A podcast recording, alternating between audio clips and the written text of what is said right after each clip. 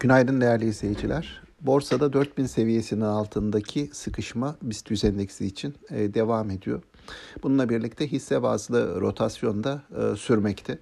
Bilanço dönemi malum başladı. Önümüzdeki hafta daha büyük şirketlerde sonuçlar açıklanacak.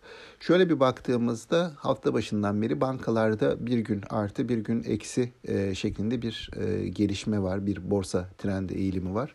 Dün bankalar hafif geriledi. Bir önceki gün malum endeksi sürükleyen hisseler arasındaydı.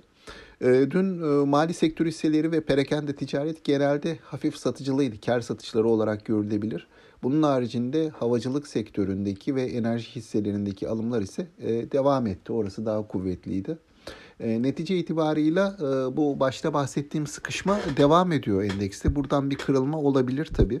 Yurt dışı tarafın seyri de bu anlamda önemli olacak. Yurt dışı tarafa baktığımızda orada da hafif satış eğilimi olduğunu söylemek mümkün. Sert bir kırılma yok. Ancak hafta başındaki yükselişin ardından son iki gündür orası da satıcılığı devam ediyor. Ben bizim borsa tarafında bu 4000 seviyesinin bir ihtimal bilanço dönemi boyunca bu seviyelerin korunarak devam etmesi ihtimalini görüyorum.